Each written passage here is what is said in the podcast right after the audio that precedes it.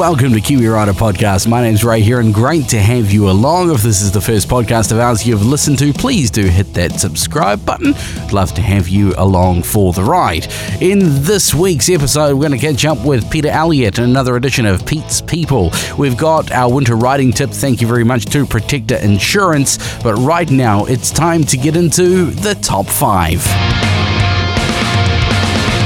And this week on the top five, it's the top five motorcycle lies. In at number five, you can't register an enduro bike on the road in New Zealand. Well, no, you can. There's a small loophole, loophole in the law that uh, not every motorcycle dealer knows about. I managed to get a brand new Beta RR430 road registered after the laws changed here in New Zealand and had an absolute blast with it. Uh, for more information on that bike, do check out any of the episodes in the second half of last year.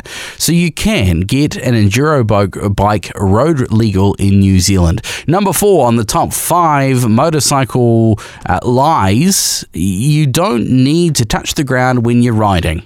Although it is doable to ride without touching the ground, being able to touch the ground or at least get one foot down is a massive confidence booster. And I know personally being able to get at least one big toe on each foot on the ground in my situation on the Tenere 7 has, has increased my willingness to try out more and more difficult situations uh, tenfold. So uh, that is a lie that you don't need to be able to touch the ground when you're riding. Number three on the list of top five motorcycle lies getting wet and cold is all part of riding. Nope, layer up. You need to get yourself some proper gear and you'll never be cold again. Heated gear is a great idea as well. Heated grips can help even more so.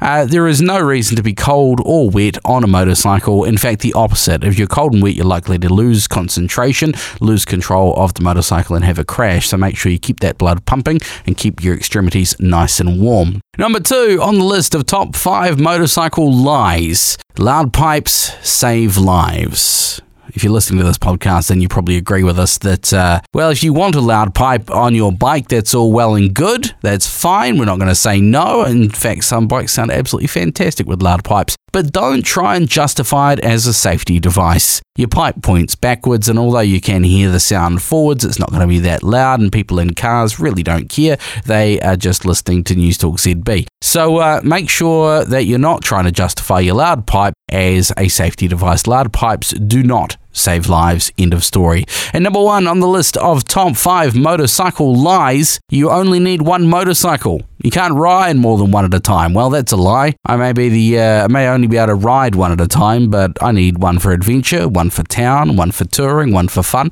and probably a dirt bike in the garage too. There you go. That's your top five list of motorcycle lies.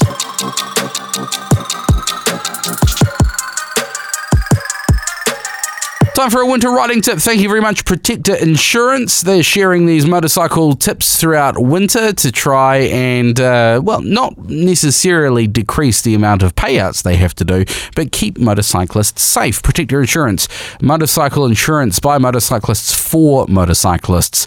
Uh, and this week's tip is dress in layers. Layering is essential for winter riding. Start with a moisture wicking base layer. We're talking something not cottony. Uh, this helps keeps the keeps the sweat away from your skin. Then add a thermal mid layer for insulation. Uh, this could be something merino esque. Uh, a wind and waterproof outer layer to protect against the elements. Pay special attention to extremities by wearing insulated gloves, thick socks, appropriate boots. A thermal balaclava and neck gaiter is always a great idea. Uh, this is going to help retain heat around your head and neck. And remember to wear your helmet um, as long as it fits well um, and uh, allows proper ventilation to prevent fogging. Chuck a pin lock inside your helmet there as well.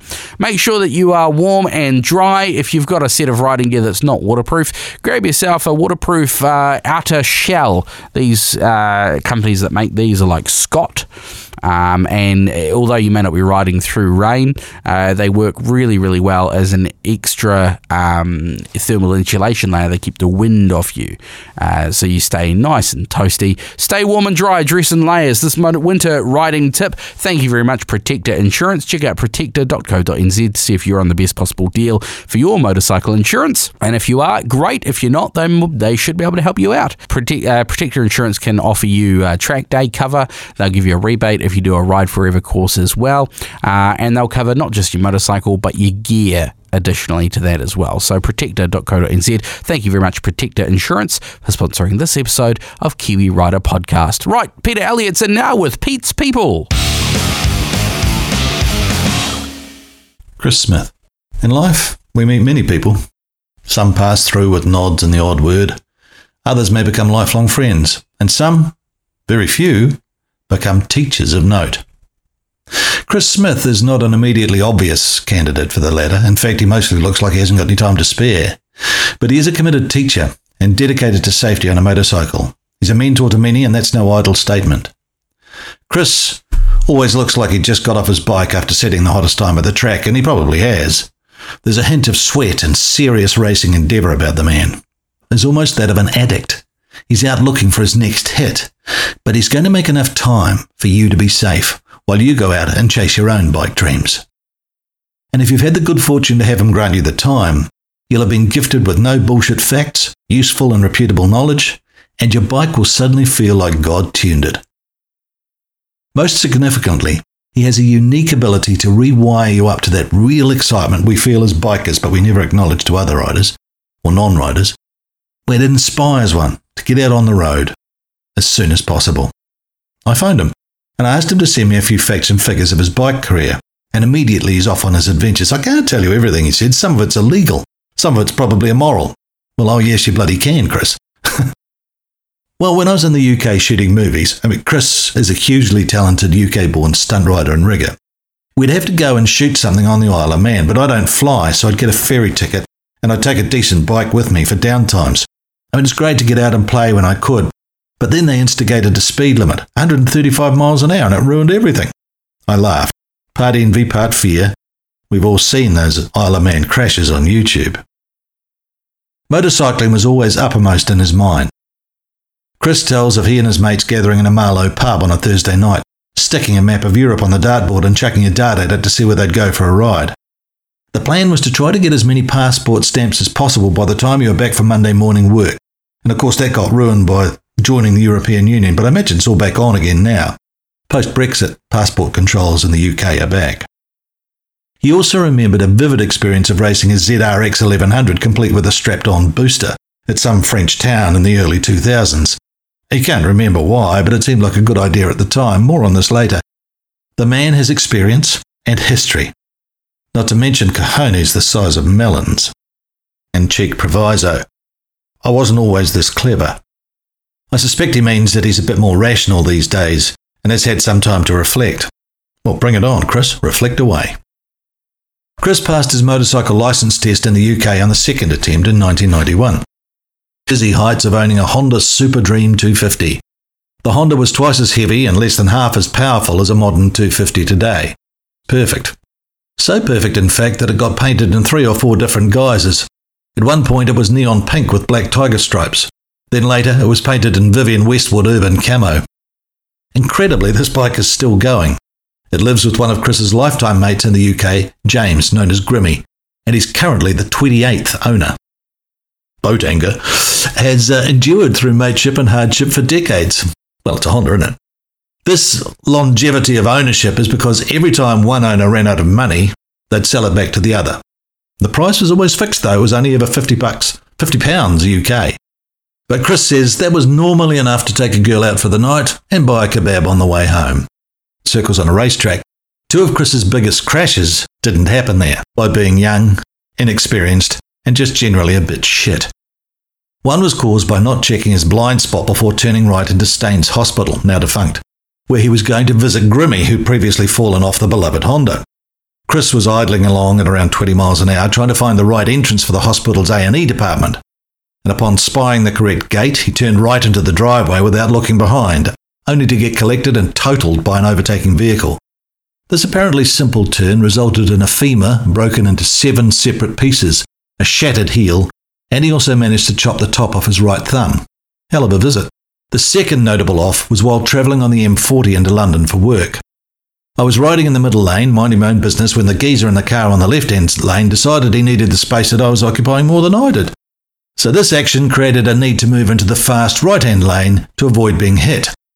What actually happened was that the traffic inevitably stopped dead, and all I can remember is travelling through the air, flying forward through the handlebars, and landing on the vehicle two cars ahead, collecting that car with the top of my AGV helmet, and creating some fairly ugly breaks in my pelvis, amongst other bits and pieces. Chris relates that all of these crashes were avoidable. If I hadn't been stupid and had actually remembered all that the riding instructor had imparted when I was learning, it had been okay. You can see why he's so passionate these days about rider safety and road behaviours. Chris's adventures have taken him all around the globe, to over 20 different countries actually, and I've crashed in every single one of them, he says. To be honest, that's actually his line of work. As a stunt, he gets paid to crash and fall off as spectacularly as possible. But Chris freely admits that at other times it was his own experimentation with various techniques that I suddenly discovered didn't work. Instructor and a stickler for learning properly, so that these painful incidents are lesson for other folk, I managed to convince him to tell me one of his why the hell not moments, as alluded to at the beginning. One of my better adventures is when I decided to take a Kawasaki ZRX 1100 to a small, quiet, peaceful town in France where they held a classic car bike rally uh, road race day thing. Chris duly turned up at this rather staid and formal meet, and after spending half an hour with his pigeon French, he'd managed to convince the French organisers that he was actually legit. Further to this, Chris forgot to mention to the beret wearers that the Kawasaki was also fitted with a 100 horsepower booster shot of nitrous oxide. This would have been fine, perhaps, but the organisers also had a certain fact of their own that could have been imparted a little sooner. We'll leave it to the imagination as to what happens when crazy racer on shrieking modern rocket ship encounters ye olde worldy roading. And what they failed to mention was that the old town on top of the hill was still paved with 16th century cobblestones. Way back in 1993, yes, that's 33 years ago now, Chris joined a certain motorcycle club. He relates that these were some of the best days he ever had. We had a lot of fun getting up to not a lot of good, as Chris himself reminds me, he hasn't always been clever. The club met in a pub by the River Thames in Buckinghamshire on a Thursday evening. There used to be a general loop. We'd meet at a burger van at the end of High Street, and you'd ride to Henley, about 13 kilometres, over the bridge, back to Maidenhead, and then back via the roundabout, which is perfectly suited for knee downs, get on the A4, then head down to the Marlow Bypass Road and finish back at the burger van. Last one there had to buy the burgers. We were young, we were keen, we went to rallies, we drank beer, we made memories, and we became lifelong mates. Once, we all took chainsaws and nails to a rally called Storming the Castle in the north, so we could make our own furniture. We made this massive picnic table, sat at it, and set fire to one end so it would keep us warm as we drank. Now, in its 33rd year, Storming the Castle is one of the largest bike meets held annually in the UK at Witton Castle in County Durham. Obviously, the behaviour was not outrageous enough to cause any comment. Runs for three days, and it's a major fundraiser for bikers' rights. It hosts many bands on two stages with additional fairground attractions, caterers, and the usual gypsy style alternative traders. It's famous for being extremely loud. Most of Chris Smith's history centres around this astonishing passion for motorcycles, and as a professional stunt rider, he has an enormous wealth of experience, knowledge, and understanding, all of which means he's a gifted trainer and instructor. He's been teaching since he was 19 and arrived here in Aotearoa in 2008. He rides between 60 and 80,000 kilometres every year throughout the length of the country sharing this wisdom. One of Chris's key phrases is every day is school day, and he means it. You can learn from every single ride, and his teaching helps riders understand that. He confesses that he himself is probably the world's biggest student and says he's constantly striving to learn new stuff and to pass it on. His aim to make everybody else's riding day 100 times safer than his own ever were. But at his heart, Chris is a total enthusiast. And if we asked him what makes his heart beat when he gets up in the morning, it's this Chris likes motorcycles. Through bikes, he's forged friendships and developed lifelong mates. He's become a mentor to many. On another level, he loves the sheer stupidity of motorbikes, and it's easy to see what he means. Frankly, few are so honest. So, here in no particular order are the things that really excite the man superchargers. Well, what can you say? Of course. Chris loves fixing and tweaking suspension setups. Yes, a capital S in that story. More than that, however, he knows that with suspension working as it should, with rider weight, tyre choice, surface, speed, and balance all acknowledged, he can make brakes and traction work as they should and get you around corners like you cannot believe possible in safety. Wheelies. Yes, he does them everywhere, whenever he can, legally, like a pro. He is a pro. And he loves the fact that motorcycle technology is constantly changing and getting better. Exploring those edges where science makes things better or worse is Chris's secret world. And only someone with insane mileages, experience, skills, and passion should be doing that. But when you get him to teach you, there's no one better. We, we could go on for thousands of words, but Veggie will be asleep by now, so I'll have to stop. Last word for Chris. If it wasn't for motorcycles, I would never have ended up in New Zealand. It's a weird, wonderful web they weave. Hey, couldn't have put it better myself. And that about wraps up the episode this week. Thank you so much for listening. Really appreciate it. Uh, if you liked it or you didn't, give us some feedback. Email me podcast at kiwirider.co.nz. You can get in touch on social media Facebook, Instagram, and TikTok, uh, especially Facebook and Instagram. We uh, monitor the messages that come through on those channels quite regularly. So uh, if you if you got something to say, you want to share something with us, we'd love to hear about what you ride. Uh, please do get in touch. Kiwi Rider Magazine, free and absolutely awesome. Kiwi motorcycling content twice a month, absolutely free. Check it out at kiwirider.co.nz. Hit that subscribe button there, and that'll come straight through to your inbox whenever a new magazine is released. Matthew Day-Gillett's website on throttle.co.nz, mine, motonz.com, and the Moto NZ YouTube channel is so close to a thousand subscribers. Got a new stream of content out there, all about the new suspension and the new gear on the Tenere 700. So I hope you enjoy that. Feedback is always welcome. Go to YouTube, search up Moto NZ, or it's youtube.com forward slash C forward slash Moto NZ. Otherwise, keep the rubber side down, throttle on. I've been Ray. This is Kiwi Rider Podcast, and we'll catch you in seven days' time.